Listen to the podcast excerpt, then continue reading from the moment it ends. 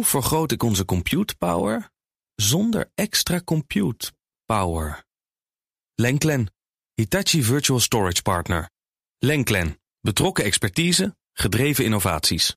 Tech Update. U wordt een licht kritische presentator. Stijn Goosens, goedemorgen. Niet te kritisch over mij, hè? Nee, zeker niet. Nee, ik had het over uh, het uh, kabinet en de huur. Ja. Ook Apple verzet zich nu tegen het Brits wetsvoorstel... dat scannen naar kindermisbruik makkelijker maakt. Ja, en Apple is daar dus niet de eerste in. Uh, berichtendiensten als WhatsApp en Signal spraken zich ook al eerder uit tegen dat wetsvoorstel in het Verenigd Koninkrijk.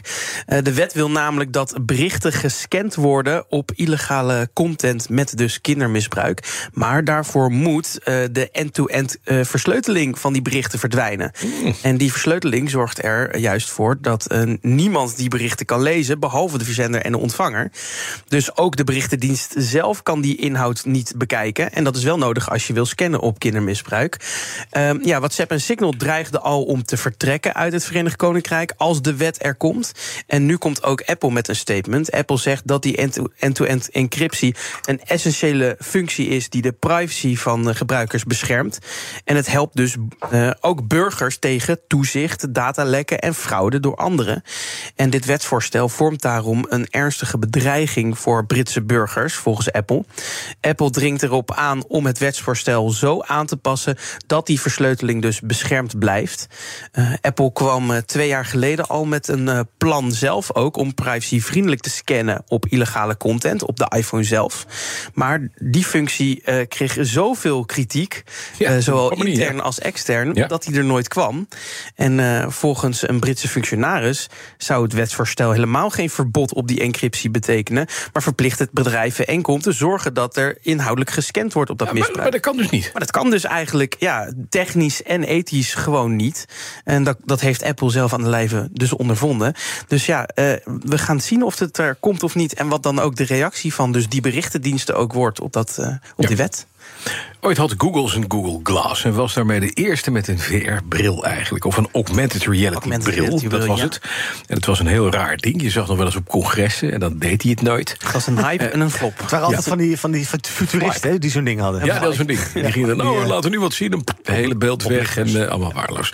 Uh, Apple is nu door. Hè. Die komen inderdaad uh, volgend jaar met die hele dure VR... Uh, of augmented, nee, alles door elkaar bril eigenlijk. Met, ja, extended reality bril noemen we dat dan maar. Extended reality skibril, precies. Ja. En nu stopt Google met zijn VR-brilproject. Ja, daar waren ah. ze namelijk ook mee bezig achter de schermen. Ja. Onder de noemer Project Iris. Zo werd uh, begin dit jaar uh, gemeld door diverse sites. En volgend jaar zou die bril dan uit moeten komen. Ja. Maar volgens geruchten is dat project nu gecanceld. Dat doet Google ook wel vaker, projecten cancelen. En een van de projectleiders van dat Project Iris is zelfs vier maanden geleden al vertrokken bij Google. Um, en um, wat schrijft uh, Wired nu, of Insider nu, die schrijven dat ja, de ontslagrondes en de verschillende strategieveranderingen binnen het bedrijf het project een beetje heeft doen verwateren. en in plaats daarvan gaat Google zich nu richten op software, namelijk op de samenwerking met Samsung en Qualcomm. Die Samsung werkt namelijk ook aan zo'n concurrent van de Vision Pro van Apple. Dat is begin dit jaar ook al gemeld door bedrijf. En Google die zou daarvan de software leveren. En dat is iets wat Google natuurlijk al vaker doet. Want Google heeft gewoon het Android-platform... wat ze aan Samsung-telefoons leveren, maar ook aan andere telefoons. En nu zou Google dus ook werken aan zo'n Micro XR-platform... Extended Reality-platform... dat dus als software moet gaan draaien op andere headsets. En dus een headset van Samsung. Maar dat zou ook zomaar een headset van een ander bedrijf kunnen zijn. Ja. Waarschijnlijk dacht Google toen ze al die andere concurrenten zagen, Meta en, en, Google, of, uh, en Apple met, uh, met de hardware, dachten ze, nou, dat gaan we niet winnen van die concurrentie. We gaan gewoon doen waar we heel goed in zijn. Precies. Software bouwen. Ja, ik moet ook niet te veel met hardware spelen, dat zie je. Ontbijtradio. ja, zoiets, ja. Booking komt uh, met een uh, AI-reisplanner. Ja, en die moet zoeken naar de beste vakantietrip beter gaan begeleiden. Oh. Het is in feite een soort chatbot zoals we die kennen, die vragen kan beantwoorden over je reis. Uh, maar kan inspiratie geven over de bestemmingen waar je heen kan gaan. En hij kan uh, de wensen aanpassen die je, wil, die je hebt. Of je, je zoekopdracht aanpassen op de wensen.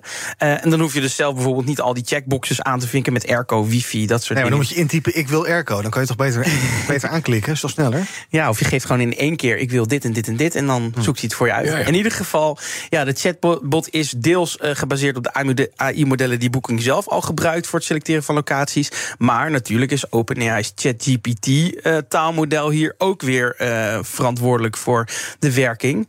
Eh, vanaf 28 juni is er een beta-versie beschikbaar voor ja, betalende gebruikers eh, van het platform. In Amerika ook alleen, een hele kleine groep.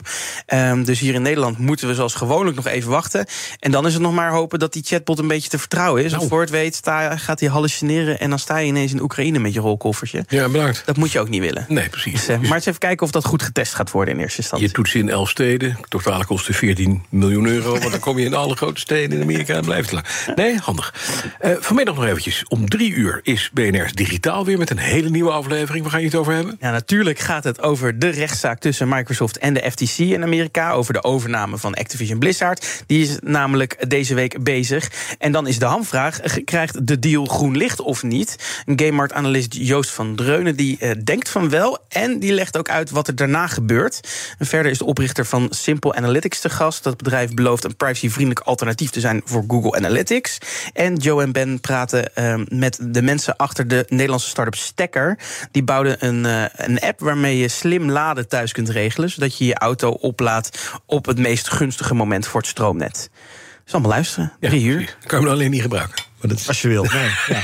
Nou, daar Oh, moeten oh, ze we voor zorgen dat dat dan wel Oh, kan. maar we komen morgen, want de auto kan vandaag niet opladen. Oh, Helaas. nee, de app zegt dat niet mag. Sorry. We horen het allemaal. Computer says no. Dankjewel, Stijn Roosens. De BNR Tech Update wordt mede mogelijk gemaakt door Lenklen. Lenklen. Betrokken expertise, gedreven resultaat. De column Hoe maak ik van ons VMware-platform een on-prem AI-platform?